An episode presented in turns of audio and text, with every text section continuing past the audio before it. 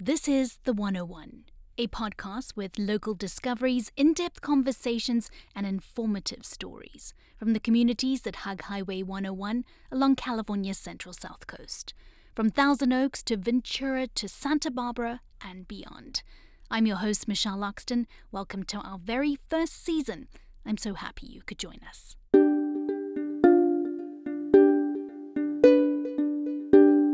Today, we're going to be looking at something you probably never really thought about. Microplastics in our oceans have been talked about a lot. A recent study of the Monterey Bay on California's central coast revealed microplastics have invaded the deep ocean and our food chain. But it's not just microplastics that are polluting the ocean with plastic. The blame also goes to that comfy fleece jacket you recently sent for a spin in your washing machine. What happens is that it sheds tons and tons of fibers, and these fibers are so small that they're not caught in any of the regular filtering systems. For the last four years, scientists at California Lutheran University in Thousand Oaks have been studying the presence of microfibers from clothing in the local waterways and marine life around Ventura County.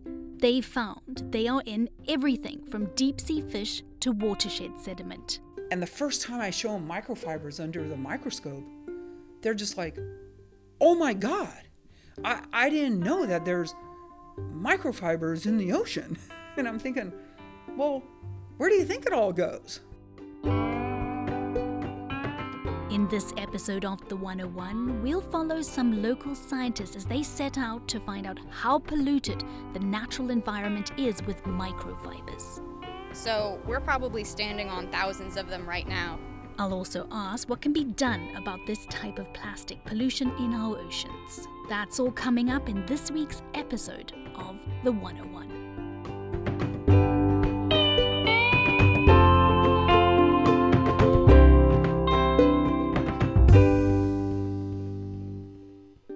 Support for the 101 comes from KCLU listeners and Cottage Health. For nearly 130 years, Cottage Health has been providing advanced medical care for patients throughout California. Nationally recognized for quality care and patient satisfaction, the team at Cottage Health puts patients first with excellence, integrity, and compassion. Services include the Cottage Heart and Vascular Center, Cottage Center for Orthopedics, Cottage Children's Medical Center, and Santa Barbara Neuroscience Institute. More at cottagehealth.org. This is The 101. I'm Michelle Loxton. Clothing made of polyester, nylon, or fleece gets softer and even comfier over time. It almost breaks down. That's because when you wash this type of clothing in a washing machine, thousands of plastic fibers that make up the garment are shed into the water.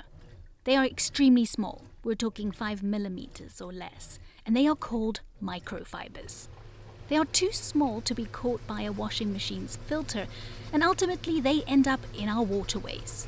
They just go into the ocean through regular gray water out of a washing machine. That's Andrea Huvard. She's a professor of biology at California Lutheran University in Thousand Oaks. The number of microfibers are really uncountable that have basically been shed from that piece of clothing and end up in the ocean. Huvard's been studying the presence of microfibers in waterways around Ventura County and beyond for the last four years. She and her students set out to prove something they already knew about microfibers. We do know that microfibers in the ocean are ubiquitous. They are they're everywhere. But how many are there? Essentially, Huvard and her students want to find out how polluted our natural environment is with microfibers, looking at everything from ocean water and sediment to all kinds of fish. To do that, they had to collect samples from lots of different locations. I tagged along with a few of Huvard's students on a visit to one of those places, Sycamore Canyon. The canyon is located just off Pacific Coast Highway, a 20 minute drive south from the city of Oxnard.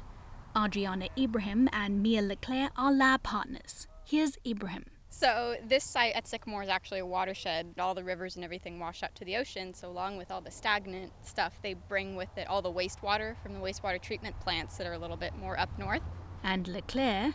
So, we chose this as it's very stagnant. Um, so, it's has a lot of time for microfibers to settle, and so we'll find them more accessible in the sediment here. This watershed is a prime location for research because there's nearby wastewater treatment plants. The wastewater treatment plants, they do filter out the majority of the microfibers, but they do not get all of them, which is why areas we've been researching, like this watershed right here, have statistically more microfibers than the other locations we've been looking at. The lab partners head down to the ocean's edge.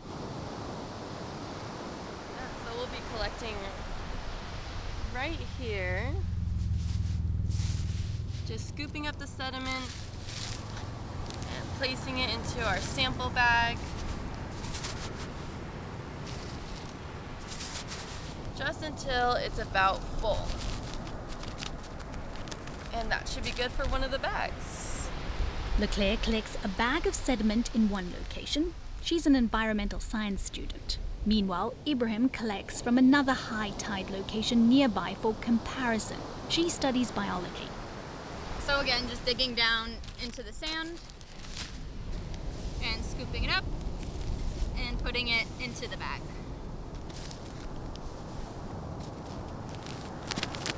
And then again, when it's about full, close it off. And then on the label of the bag, we'll write the location, um, what tide line we took it from, and the date. Then we have to take these bags of grey coloured sea sand back to the lab.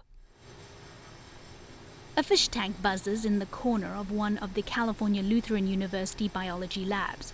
It's a cold saltwater tank that mimics the ecology off the coast of Southern California. So there's anemone, mussels, and starfish in it. Leclerc and Ibrahim have set up their equipment to examine the sediment they collected at Sycamore Canyon and count all the microfibers they find. Leclerc goes through the process of separating the invisible to the naked eye microfibers from sediment. And I'm going to put 100 milliliters of sediment into my 600 milliliter beaker here. She mixes the sediment with salt water.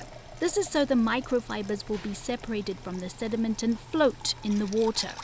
Then she pours the water through a filtration system that flushes out the water and leaves just the microfibers on a piece of filter paper. This process is called a wash. They will do this multiple times to try and catch as many microfibers from this sample of sediment on the filter paper. The next step is to take a look at the filter paper under a microscope. Ibrahim takes over at this point. So we are currently analyzing wash number one, and we will be counting the number of black, red, green, and blue microfibers we found, as well as the other colors of microfibers. Sometimes we have a purple or a yellow or like a clear.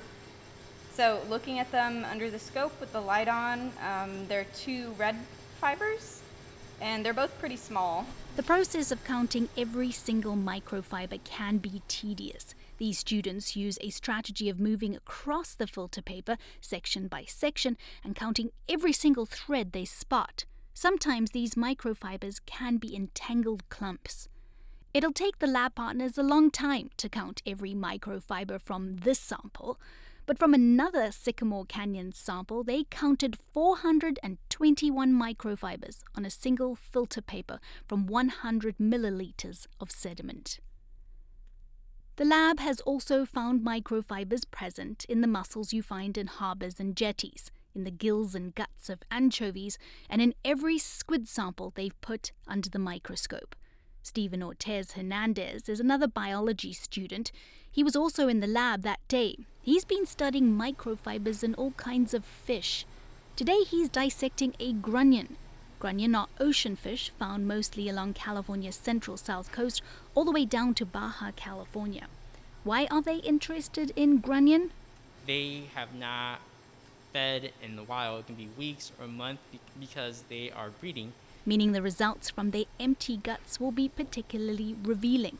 If they aren't eating, will the microfibers still be found in the fish? To catch a grunion, you have to wait for them to swim up the beach during their breeding season. Grunion hunting, as the practice is called, is regulated in California. You need a fishing license. You can only catch them by hand, and you can't dig a hole to entrap them. It's slippery business, as biology professor Andrea Huvard found out with her students on a recent 1 a.m. grunion hunt on Ventura Beach. Okay, go. Look at them all.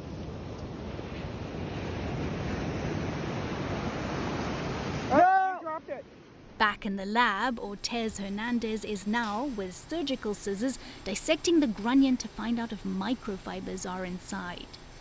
So we'll open the fish from the top, from the mouth, and we're pretty much gonna cut from the mouth all the way to the anus.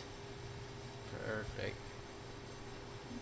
So then after we have dissected the midline of the fish, we're pretty much gonna open it up and make sure we have a clear view of the gills and the digestive tract.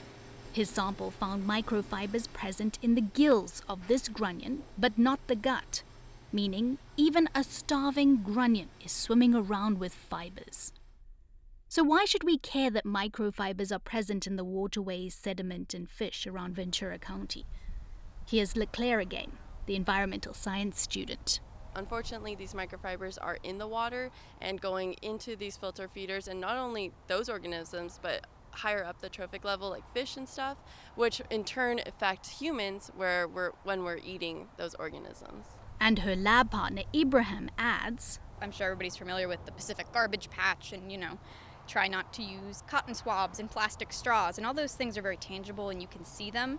So you can see how bad the pollution is. If you're worried about that type of stuff, you should also be worried about microfibers. Just because it's out of sight doesn't mean that it should be out of mind. For Andrea Huvard, it's even bigger than that. She's the biology professor. People used to think that the ocean was so big that we couldn't really do enough to really change the course of the ocean, right? She glances over at a complicated jigsaw puzzle she has framed in her office. It's a satellite view of Earth, mostly showing the ocean. That's really why I have this picture of the ocean on my wall that I stare at every single day because I look at that and I think we have to look at that ocean and think of how are we going to manage the natural world in the future. So, if I can get nine students to count microfibers in my lab, I'm thinking, okay, you know, because they're the future. I'm not the future, I'm the past.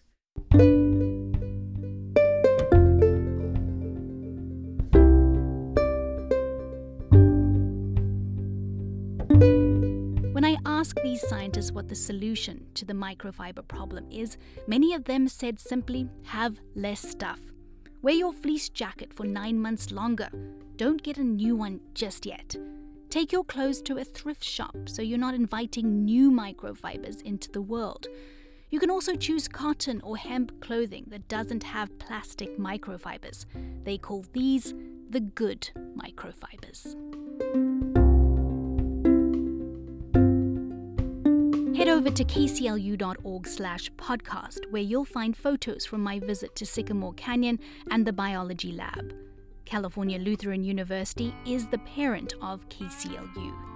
The 101 is produced by KCLU Public Radio. We are NPR for the California coast. This episode was edited by Elisa Barber.